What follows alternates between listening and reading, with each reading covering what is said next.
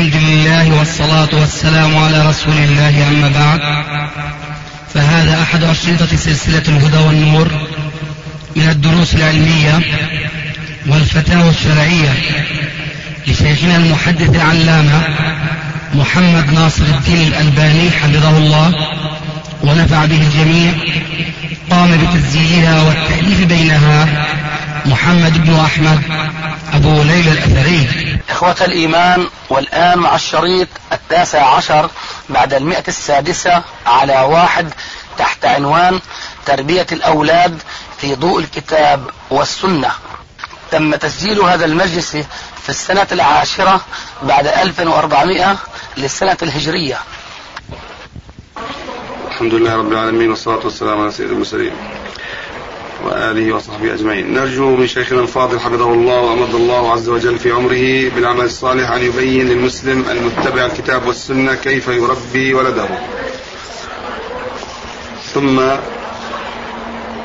نرجو من شيخنا الفاضل أيضا أن يبين لنا حكم حكم كثير من الإخوة المسلمين الذين يرسلون أبنائهم وبناتهم إلى مدارس التبشير، وكذلك يرسلون أبنائهم وهم في بعد الثالثة إلى المربيات الأجنبيات، وخاصة الإنجليزيات والفرنسيات والأمريكيات.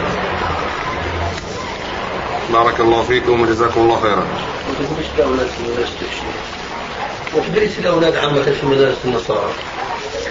نعم، بالإضافة إلى أنهم يعني يخرجون أيضا يعني بالثانوية العامة من هذه المدارس وأيضا من الجامعات، والكثرة الكثيرة منهم لا يعرفون يعني قراءة قل هو الله أحد.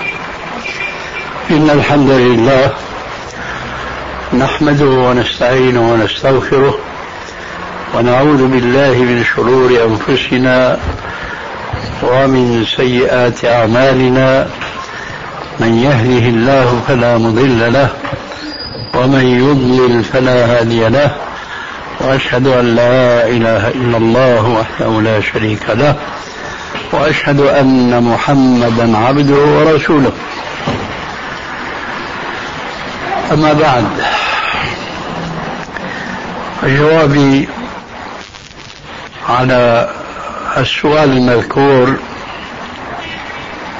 هو بإيجاز بإيجاز ثم بالتفصيل أنه لا يجوز للمسلم أن يسلم شلة كبيره وحبيبه من ولده لمرب كافر لا يؤمن بالله ورسوله،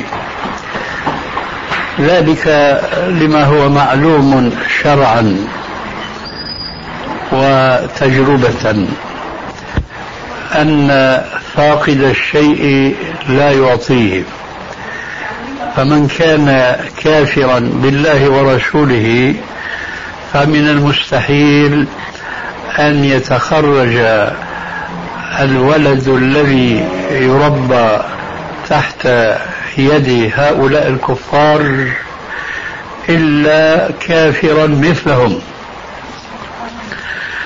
ولذلك قال عليه الصلاة والسلام: كل مولود يولد على الفطرة فأبواه يهودانه أو ينصرانه أو يمجسانه. الذي يتبادر من هذا الحديث شيء، والذي يدل عليه بمفهوم الحديث ومغزاه شيء آخر. الذي يدل عليه الحديث دلالة صريحة أن الولد إذا كان أبوه يهوديا أو نصرانيا أو مجوسيا هودوه أو نصروه أو مجسوه، ولكن للحديث دلالة أخرى مع استحضار قول ربنا تبارك وتعالى قوا أنفسكم وأهليكم نارا وقودها الناس والحجارة إلى آخر الآية.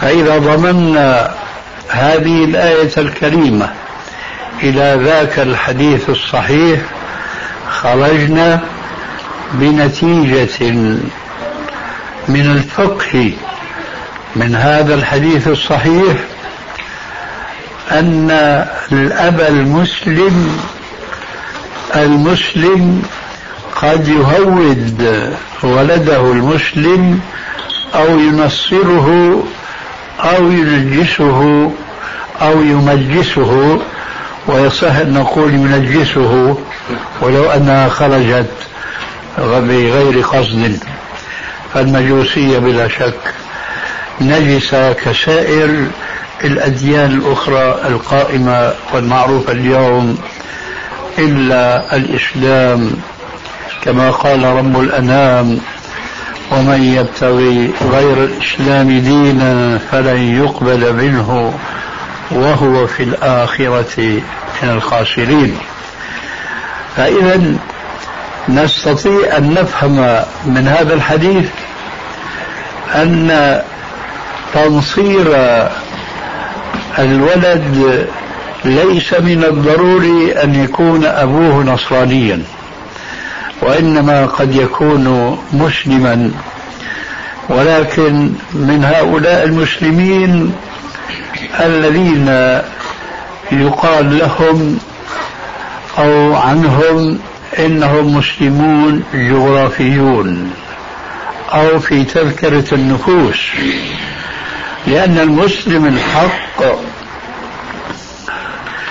يهتم بتربية ولده أولا استجابة منه لقول ربه أو أمر ربه قوا أنفسكم وأهليكم نارا، وثانيا مراعاة لمصلحته المستقبلية ومصلحة أولاده أيضا الآتية. فإن الولد إذا تولى تربيته الكافر النصراني فمصيره لا شك أحد أمرين، إما أن يتنصر وإما أن يلحد، فهو ليس بالمسلم وليس بالنصراني، ولا نريد أن نفضل النصرانية على المجوسية، فالكفر كله ملة واحدة، لكن بلا شك الإلحاد شر من الأديان الأخرى على ما فيها من انحراف كالشيوعية ونحو ذلك. على هذا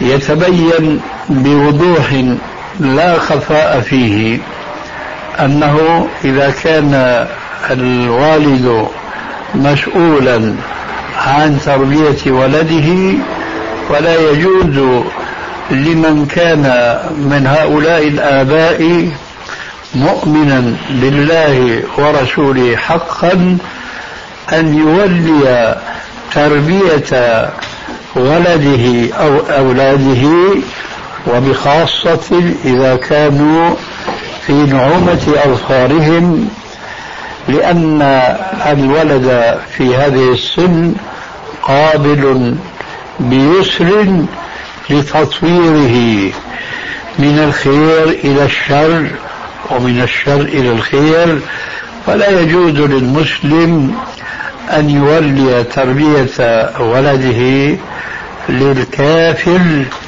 الذي لا يؤمن بالله ولا باليوم الآخر. وليت شعري كيف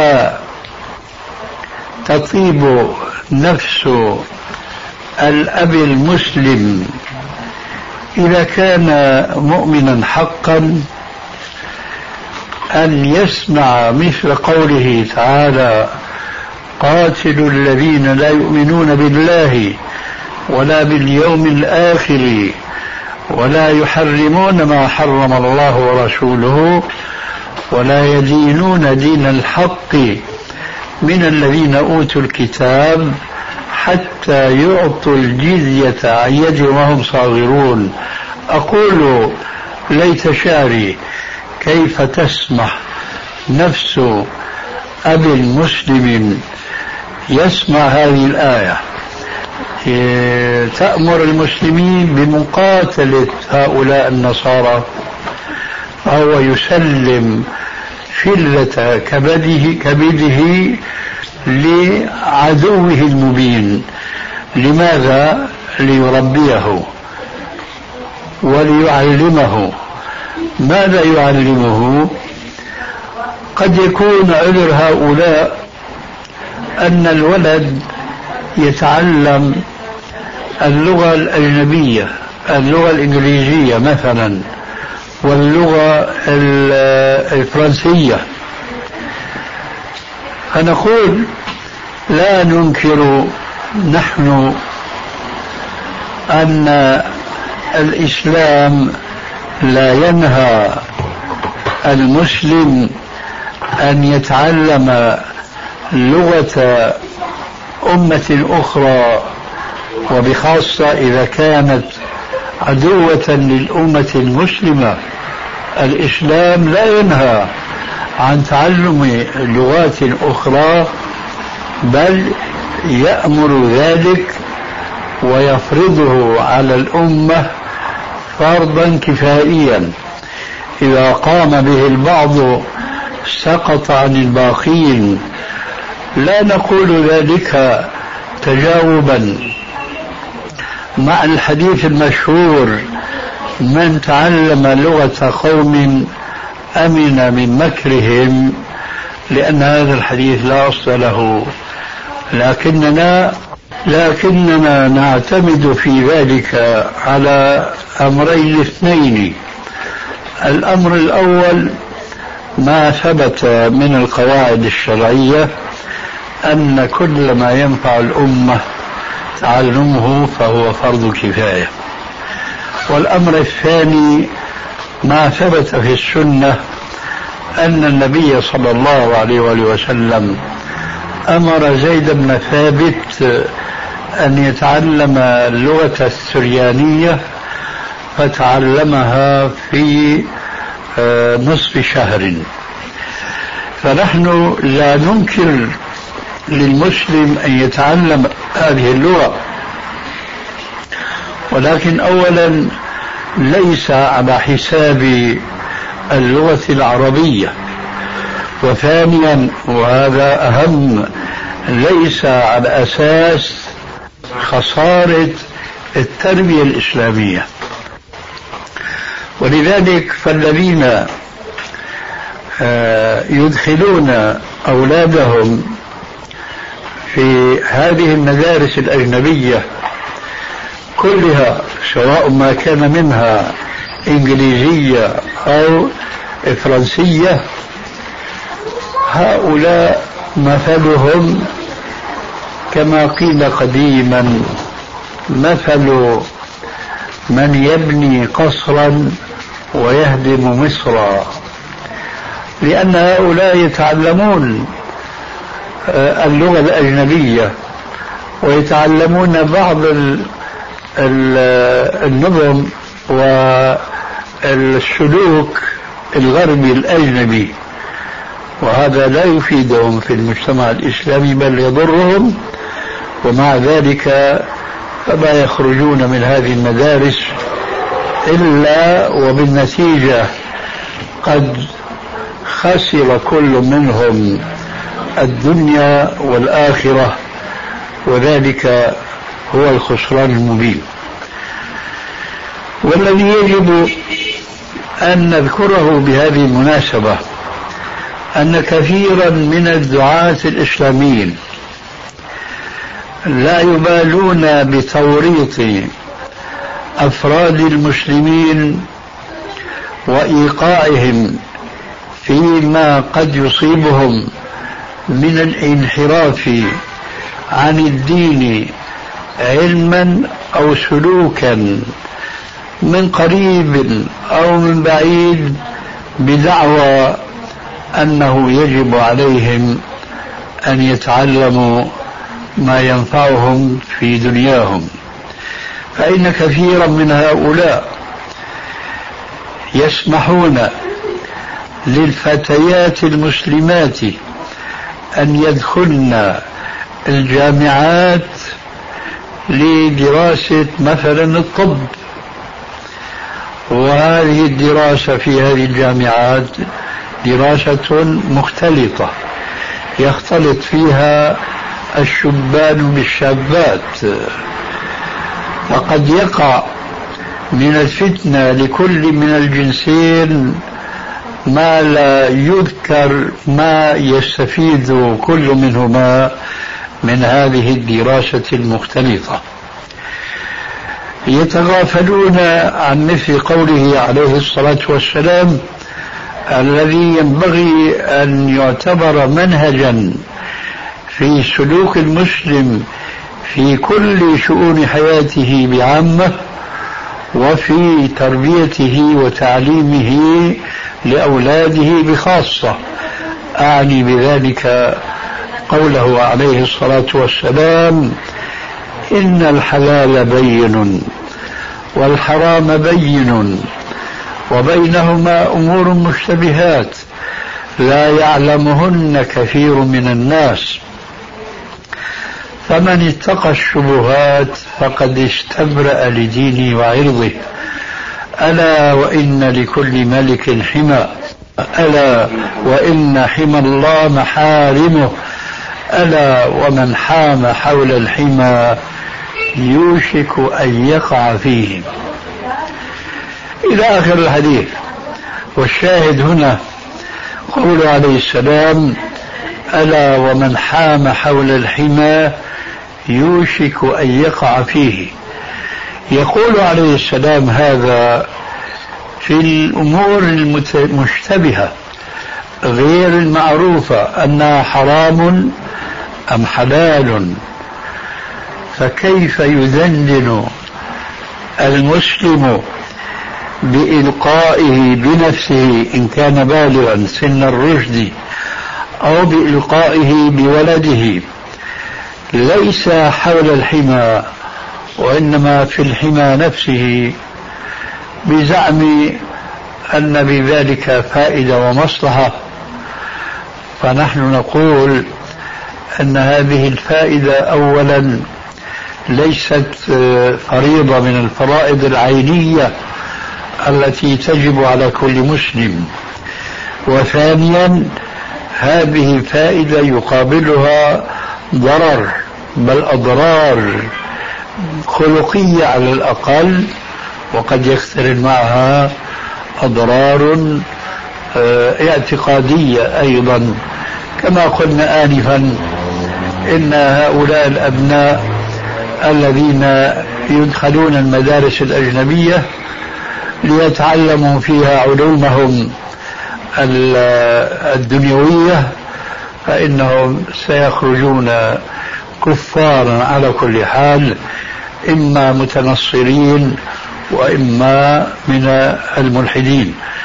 فقوله عليه السلام ومن حام حول الحمى يوشك أن يقع فيه يجب على الآباء المسلمين حقا، فضلا عن الدعاة الإسلاميين، أن لا يسمحوا أبدا بأي وجه من الوجوه، ولا أن يفتوا بجواز دخول الولد ليتعلم لغة أجنبية في مدرسة أجنبية وهذا الذي يفتي يعلم أن عاقبة هذا التلميذ الذي سيتخرج من المدرسة ما هو إلا أن تكون عاقبته عاقبة أمره ليس فقط أن يضر نفسه بل وأن يضر بأمته، لأننا نعلم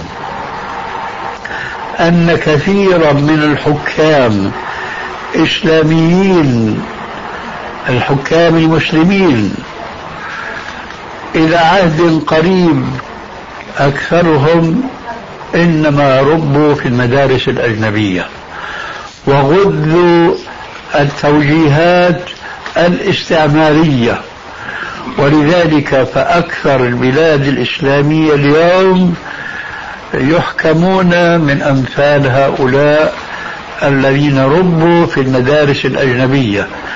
والمسلمون اليوم يستثمرون ثمار تسامح أولئك الآباء بتربية أبنائهم في المدارس الأجنبية.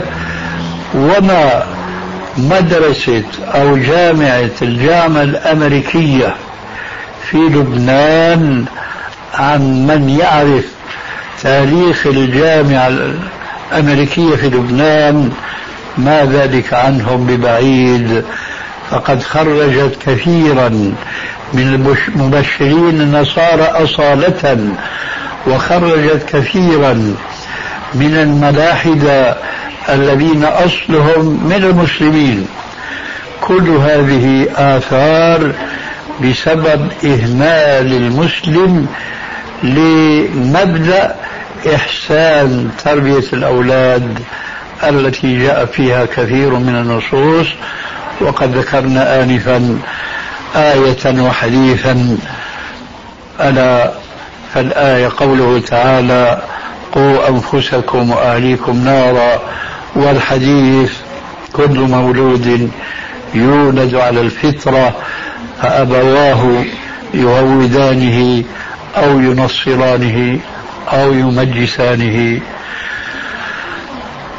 ويقينا إن هذا الأب الذي يدخل ولده في المدارس الأجنبية سيخل ليس بما ذكرنا من الآية والحديث، بل وبالمنهج الذي فرضه الله عز وجل على الوالدين في تربية الأولاد، في مثل قوله عليه الصلاة والسلام مروا أولادكم بالصلاة وهم أبناء سبع واضربوهم عليها وهم أبناء عشر وفرقوا بينهم في المضاجع. فيقينا إن هذا الولد إذا بلغ السن السابعة وهو يلقن هناك ما ينافي الإسلام فسوف لا يستجيب لرغبة الوالد في أمر ولده بالصلاة وهو ابن سبع، فضلا عن أن يتمكن الوالد من ضرب ابنه الذي لا يتجاوب مع أمره إياه بالصلاة إلى ما بلغ السن العاشرة، لأنه من التربية التي يربى عليها في هذه المدارس الكافرة أنه لا يجوز استعمال الضرب في تربية الأطفال والأولاد. فكيف إذن يتمكن هذا الأب أو ذاك أن يربي ولده تربية إسلامية؟ إذن يجب أن يستبشر كل مسلم شرا فيما إذا عزم على أن يدخل ولده في مدرسة النصرانية، فسيكون عاقبته عند الله عز وجل أن يكون وقودا للنار. نعم تفضل. هم يا شيخنا يزعمون بأن هؤلاء الأولاد يتعلمون الدين الإسلامي كما هو مقرر في المدارس الأخرى المسلمة، بارك الله فيكم، وضحوا لنا هذا الأمر والرد عليه. أولا، متى يتعلمون في المدارس؟ هل يجمعون دراسة العلم، وهذا ما لا أعرفه واقعا، هل يجمعون في الحضور بين مدرستين؟ وهم يدرسون في مدارس الحكومة، ونسلم فرضا وجدلا بأن التدريس هناك تدريس إسلامي بالمئة مئة، وليس كذلك. لكن كيف يجمعون بين الدراسة في المدرسة الحكومية وهي إسلامية وبين الدراسة في المدارس النصرانية؟ نعم، هم يعني يوظفون أساتذة من المسلمين في هذه المدارس النصرانية يعني ليعلمونهم الدين الإسلامي المقرر حسب ما هو مقرر في وزارة التربية والتعليم. آه إذا موش المدارس حكومية، نفس المدرسة النصرانية نفس المدرسة النصرانية يوظفون يعني طبعا معلم مسلم. فهمت الآن؟ نعم. يعني المدرسة النصرانية تطبق في دعوة المدعي منهج الدولة الإسلامية، زائد أنها عندها منهج خاص في تعليم اللغة الأجنبية وفي يعني تعليم السلوك والآداب الاجتماعية ونحو ذلك.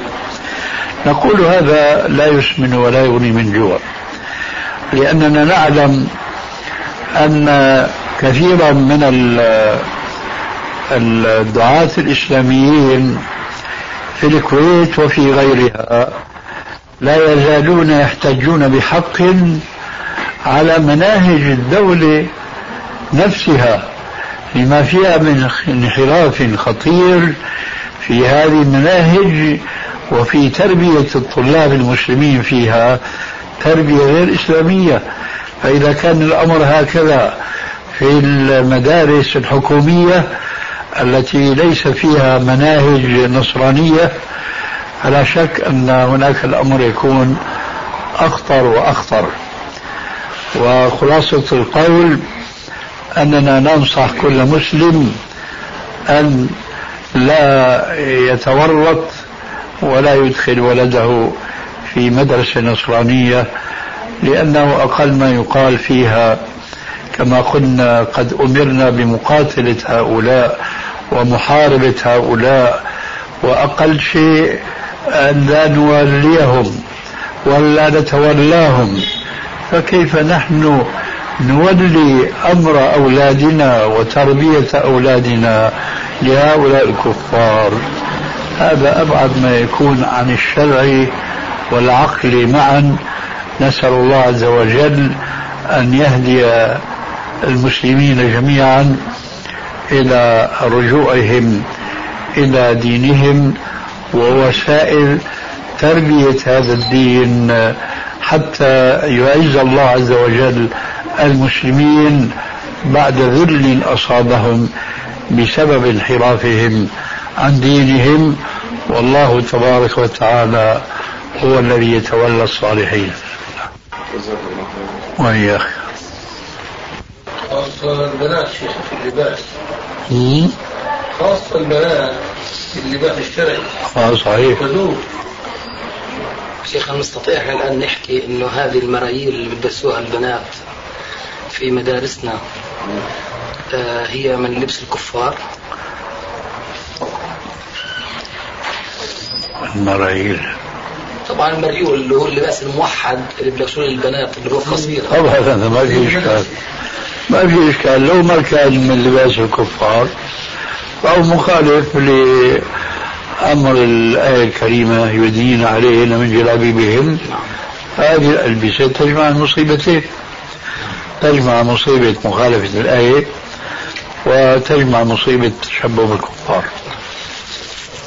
شيخنا فقه الحديث فاضطروه من أضيق الطرقات، لو سمحت والله شيخنا تشرح لنا فقه هذا الحديث. هذا مع الأسف يوم يكون المسلمين أيهم ومجدهم ويعيش الكفار، كل الكفار تحت النظام الإسلامي، والذي منه أن يدفعوا الجزية عن يد وهم صاغرون. ومن ذلك ما جاء ذكره في هذا الحديث: إذا لقيتم المشركين لا تبدأوهم بالسلام واضطروهم إلى أضيق الطرق. سيكون النظام الإسلامي يومئذ وليس اليوم، لأن اليوم مع الأسف الشديد لقد تربى المحكومون فضلا عن الحكام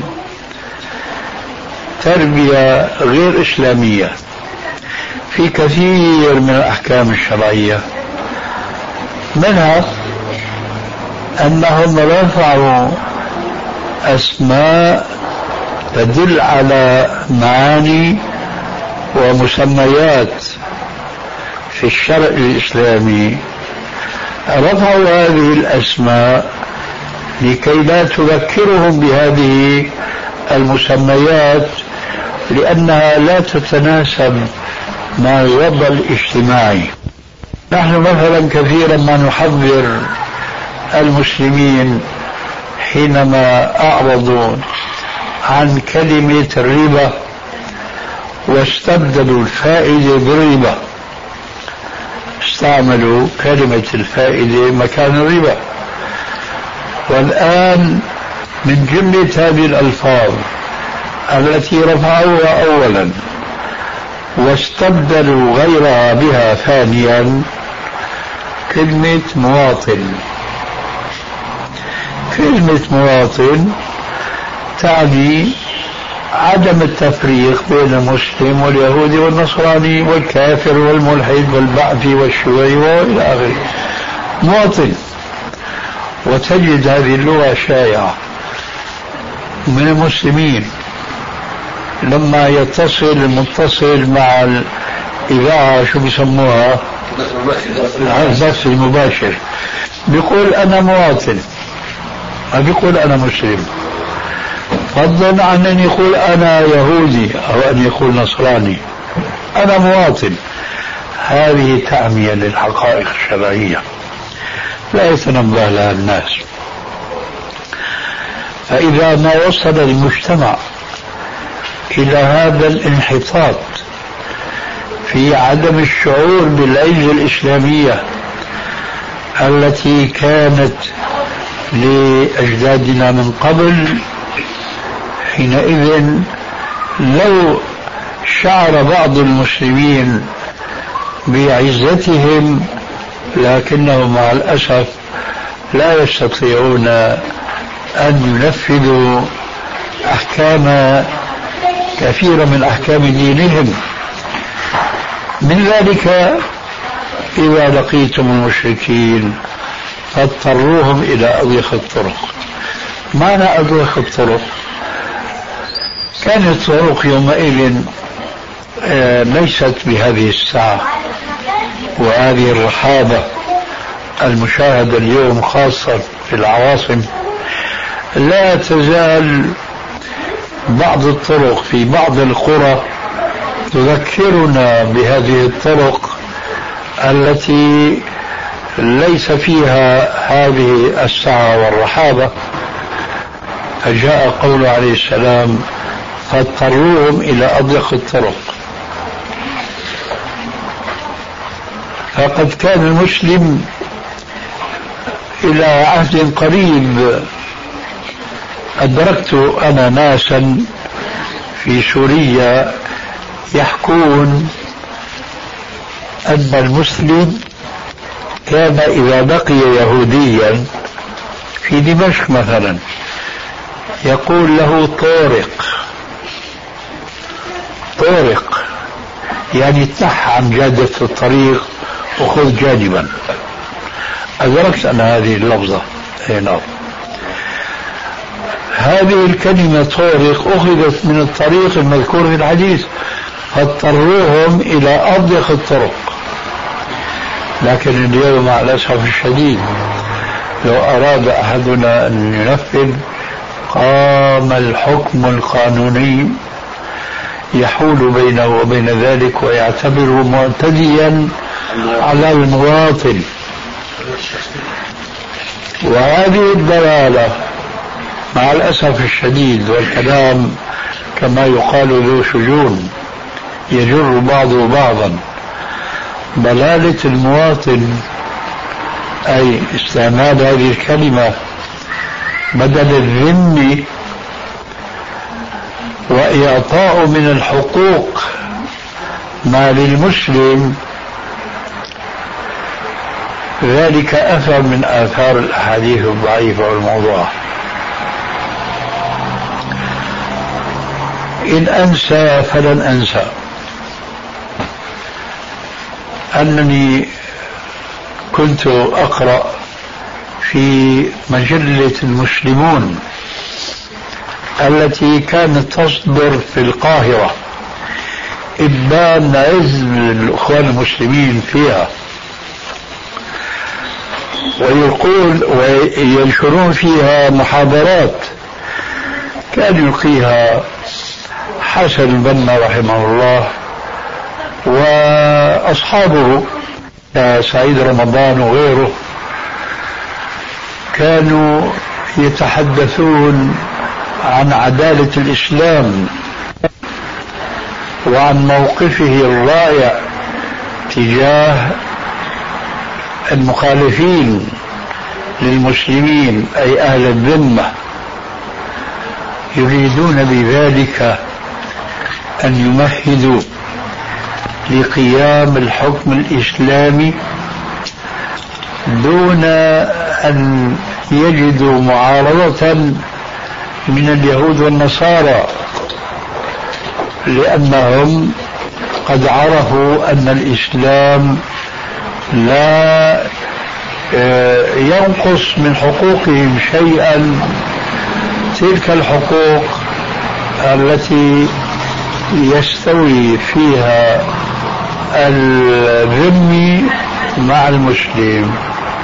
فيقولون في محاضراتهم تأييدا لهذه الدعوة الخاطئة، وإن كان المقصود هو الوصول لإقامة الحكم الإسلامي، ولكني كما أقول في كثير من مثل هذه المناسبات أوردها سعد، وسعد مشتمل، ما هكذا يا سعد تورد الإبل، لا يمكن للمسلمين أن يقيموا دولة الإسلام بتغيير أحكام الإسلام، وإنما ببيانها للناس، ثم يقال بكل حرية فمن شاء فليؤمن ومن شاء فليكفر. من هذا التغيير أن المجتمع المثقف اليوم، الثقافة العصرية وليس الثقافة الشرعية، وبخاصة الثقافة الشرعية الصحيحة القائمة على الكتاب والسنة ومنهج السلف الصالح، لا أقول هذا الشباب المثقف ثقافة عامة عصرية أصبح مهيئا لإقامة الدولة المسلمة بشرط أن لليهود والنصارى ما للمسلمين من الحقوق. لماذا؟ لأنهم لقنوا منذ نعومة أظفارهم في جامعاتهم وفي جمعياتهم، ومن رؤساء هذه الجمعيات قولهم قال رسول الله صلى الله عليه وآله وسلم في أهل الذمة لهم ما لنا وعليهم ما علينا. إذا ما في فرق بين مسلم وبين يهودي، إذا كلمة مواطن تجمعنا. وهذا من أبطل الأحاديث التي يتكلم بها بعض الدعاة الإسلاميين حتى اليوم، ذلك لأن هذا الحديث بهذا السياق، أي أن النبي صلى الله عليه وسلم قال هذه الجملة لهم ما لنا وعليهم ما علينا في حق أهل الذمة من اليهود والنصارى، هذا لا أصل له في شيء من كتب أهل السنة. ومن هنا يظهر لكم خطورة تلقي الإسلام من كتب الفقه المتوارثة، وبخاصة ما كان منها من الكتب المتأخرة تأليفا، لأن فيها من الأحاديث ما لا يصح الشيء الكثير. ولذلك قام بعض حفاظ الحديث وعلمائه بتخريج هذه الكتب الفقهية نصحا للأمة، لكن من هؤلاء المثقفين اليوم والذين يحاضرون في المجتمعات العامة والخاصة الذين جمعوا بين دراسة الفقه المقارن أو المقارن وبين دراسة الأحاديث وتمييز صحيحها من ضعيفها حتى لا يقعوا في مثل هذا المنكر، أن ينسبوا إلى النبي صلى الله عليه وسلم ما لم يقل. الحديث السابق وجدوه في كتاب من كتب الفقه الحنفي معروف باسم الهداية، الذي عليه شرح فتح القدير لابن الهمام الحنفي المصري الإسكندراني. قال مخرج هذا الكتاب الهداية وهو الحافظ الزيدعي في كتابه المسمى بنصب الراية لأحاديث الهداية، قال هذا حديث غريب.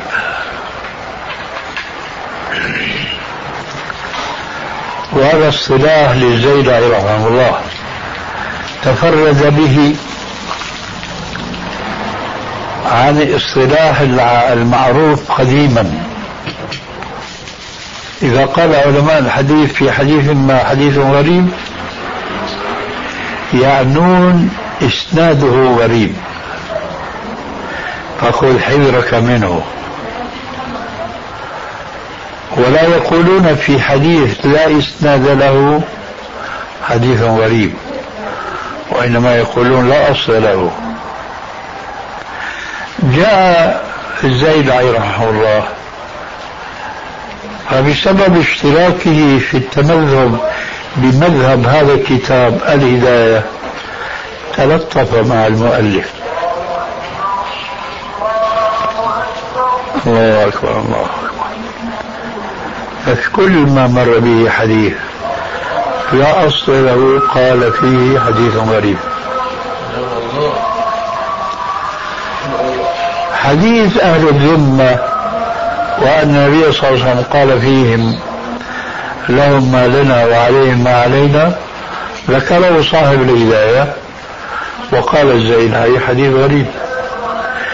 ليت هؤلاء المحاضرين الذين ينقلون هذا الحديث من الهداية قرأوا كلام الزيدعي، إذا عرفوا على كل حال أن هذا الحديث، إن عرفوا أنه لا أصل له لأنهم لا يعرفون اصطلاح الزيدعي، لكن عرفوا أنه حديث مستغرب يعني غير صحيح.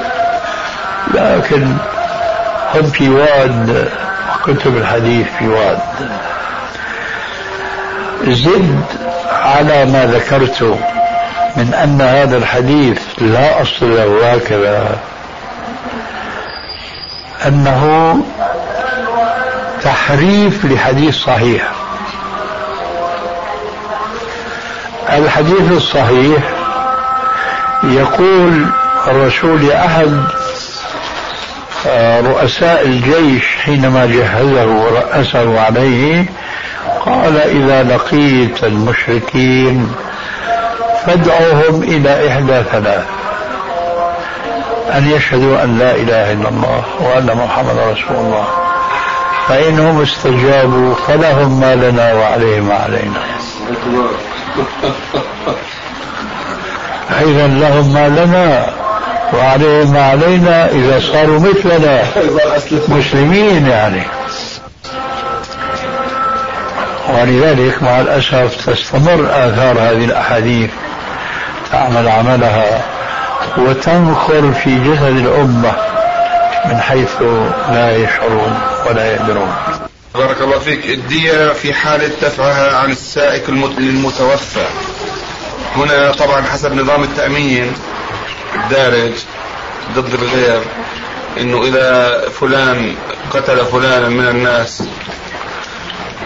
تدفع شركة تأمين خمسة آلاف دينار، هذه يعني هذا المبلغ يدفع لأهل المتوفى وليس للفاعل، فهل يجوز أخذ هذا المال الذي تدفعه شركة التأمين؟ قبل الجواب النفي هذا شو المقصود منه؟ لا يدفع للفاعل، بماذا يدفع للفاعل؟ ما هو يعني القاتل يعني القاتل عمد يعني يعني خطأ خطأ إيه؟ آه يعني عنده تأمين ضد الغير، هذا التأمين في حالة القتل يعني يدفع تدفع خمسة آلاف دينار دية للمتوفى. أنت عدت الكلام. نعم أنا فاهم الكلام. لو أنك وقفت هنا ما خليتني أقف عند قولك وليس يدفع للقاتل، فايش المقصود ليس؟ هل تعني لا يدفع للقاتل ليدفع القاتل الدية؟ نعم. ولا ماذا تعني؟ نعم ليدفع القاتل الدية. أنا أعتقد أن السؤال ليس له علاقة بموضوع الدية، له علاقة بموضوع التأمين، هل يجوز التأمين أم لا يجوز؟ طبعا أنت بتعرف الجواب أنه لا يجوز لأنه قمار، لكن أنا بقول مراعاة للمبادئ العامة في الشريعة أنه إذا إنسان تورط يوم ما وأمن وعمل حادث، دعنا القتل، عمل حادث سيارته تحطمت، تيجي الشركة بتعوض له، إذن هو مين راح يشتريه؟ صاحب الحادث. طيب هل يجوز لصاحب الحادث أن يقبل سيارة جديدة مقابل سيارته هل يتحطمت؟ الجواب لا يجوز إلا في حالة واحدة، وهذه نادرة جدا ولنذرتها وعلى نذرتها تقوم قائمة الشركات التأمين، وإلا لو كانت كثيرة الوقوع ما رأيت شركة تأمين في الدنيا إطلاقا. كيف ذلك؟ نادر جدا بالنسبة لمجموع ما تجمعه شركة التأمين من عملائها وزبائنها، المجموعة الكمية الضخمة هي تفي بتعويض كل الحوادث التي قد تقع وفي أسوأ صورة وبيجد وراء ذلك ربح. لولا هذه الحسابات الدقيقة ما قامت قيامة الشركات التأمين. واضح إلى هنا؟ نعود بقى إلى الصورة. إنسان اشترى سيارة أمن عليها سنة سنتين، دفع مثلا مئة مئات، عمل حادث حطمت سيارة، اجوا عطوه سيارة بديلها، هذا مقابل ايش؟ غنى السيارة كلها، مقامرة. وعلى العكس من ذلك تماما يظل الانسان لو كان يعني مأمن على سيارته طيلة حياته يدفع كل شهر او كل سنة مبلغ مسمى، لكن ما عمل أي حاجة. مثل حكايتي أنا والحمد لله صار لي أربعين سنة ما عملت أي حاجة، فلو قلت لا سمح الله كهؤلاء بدفع كل سنة للشركة هاي، شو استفدت أنا من هذا الدفع؟ توهم فقط، لعله يصيبني شيء وما بقدر أنا أعوض، فالشركة بتعوضني. إيه بتعوضني مقابل ماذا؟ دفعت تأمين سنة سنتين، بعد عشرين سنة عوضوا لي السيارة. هذا قمار. زيد من الناس مأمن على سيارته، صار له دافع مثلا ألف دينار، ألف دينار لا أكثر. إجوا عوضوا له السيارة، حطوا له مثلا خمسة آلاف دينار. هل يجوز أن يأخذ؟ الجواب لا يجوز. واضح إلى هنا؟ إذا هناك لا يجوز، لأن القضية شكلية. أنت قلت آنفا أنه بيعطوا لورثة القتيل خمسة آلاف، ما بيعطوا لمين؟ لصاحب الحادث. هي دورة ولفتة له المصلحة فيها، حتى يقال من فائدة شركات التأمين أنه شو؟ بتشارك في موضوع إيش؟ الدية. والحقيقة أنه هاي هن بدل ما يعطوا لل... لصاحب الحادثة صاحب السيارة أنه أنت دافع مثلا مشترك معنا هاي بيطلع لك كذا أنت أعطيهم، لا، هن بلفوا بقى بيعطوا رأسا من عنده لمين؟ لورثة القتيل. لو أن أحدا غير شركة التأمين، شركة أخرى ليس لها علاقة مادية بصاحب السيارة، تطوعت وقالت لا يهمك قضاء وقدر وعلينا هدية، بكون نعم العمل هو. لكن هذول الشركات ما عم يدفعوا إلا بناء على نظام قائم على المقامرة، وإن ربحانين على طول الخط وليس كالمقامرين. تسمع المقامرين في لندن وغيرها ما بين عشية وضحى بيخسر ملايين، أو أو بيربح إيش؟ ملايين. هذول شركات تأمين من أنكر القمار، ولي نصيب بالخير وكل سمي ما جئت، كل هذه مقامرة، وهذا مما يدخل في باب يسمونها بغير اسمها، كما قلنا عن أهل الذمة شو بيسمون؟ مواطنين. والربا شو بيسموها؟ فائدة. وكذلك القمار بيسموه ايش؟ يا نصيب، بيسموه تأمين، وهكذا. مع ذلك تجد كثير من المتفقهة بيقولوا لك ما فيها شيء، ما فيها شيء، وبتحطوها تحت عنوان التكافل الاجتماعي. التكافل الاجتماعي بيكون أن تعطي من لا يستحق منك عطاء من باب إعادتك له، أما هو بيكون أعطاك أكثر مما تعطيه، هذا ضحك على الزقوم. إذا الجواب أنه ما بيجوز. هذا القاتل خطأ هو الذي يجب أن يتولى دفع الدية، ما بيستطيع عقلته عصبته أقاربه أين يقومون بهذا. لعلي أجبتك بارك الله فيك وإياك. يقول شيخ على التأمين ولا التأمين الدنيا شو البارح؟ إحنا مثلا أربعة في المجلس قلنا كل واحد يدفع عشر دنانير بالشهر، وأي واحد بيصير معه حادث أو شيء بنصلح منها الكوم، ما في مانع. قلت لهم احنا فعلا انه ما في مانع، هذا تعاون، لكن هناك بالتأمين مو الطريقة هاي، هناك بخذهم وبكلهم، فطريقة الأكل هي اللي هي الحرام. ايه سبحان الله.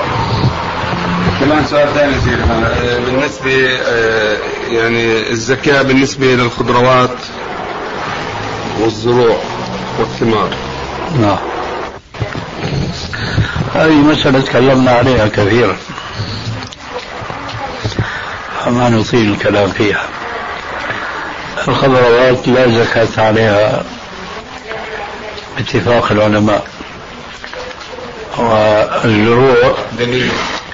والزروع آه الزكاة محصور في أربعة أصناف لقول عليه السلام لمعاذ لما أرسله إلى اليمن قال لا تأخذ الصدقة إلا من هذه الأربع: القمح والشعير والتمر والزبيب، فما سوى ذلك لا يجب إلا كما نقول عادة زكاة مطلقة لتزكية النفس والتطهير من طبيعة البخل والشح. بارك الله. بعدين شيخنا كمان سؤال ثاني: الصور والندوات في التلفزيون كذلك في أشرطة كبيرة حول هذا، فلا يجوز استعمال الصور مهما تعددت أساليب تصويرها، سواء كانت باليد أو بالآلة الفوتوغرافية أو بالفيديو وهي آلة، كل ذلك لا يجوز إلا في حدود الضرورة، كصور الهويات مثلا والجوازات ونحو ذلك.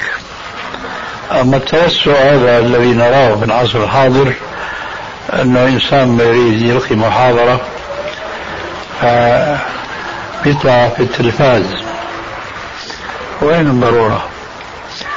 بالعكس هنا يعرض المعرض نفسه للتلفاز، يعرض نفسه للفتنة.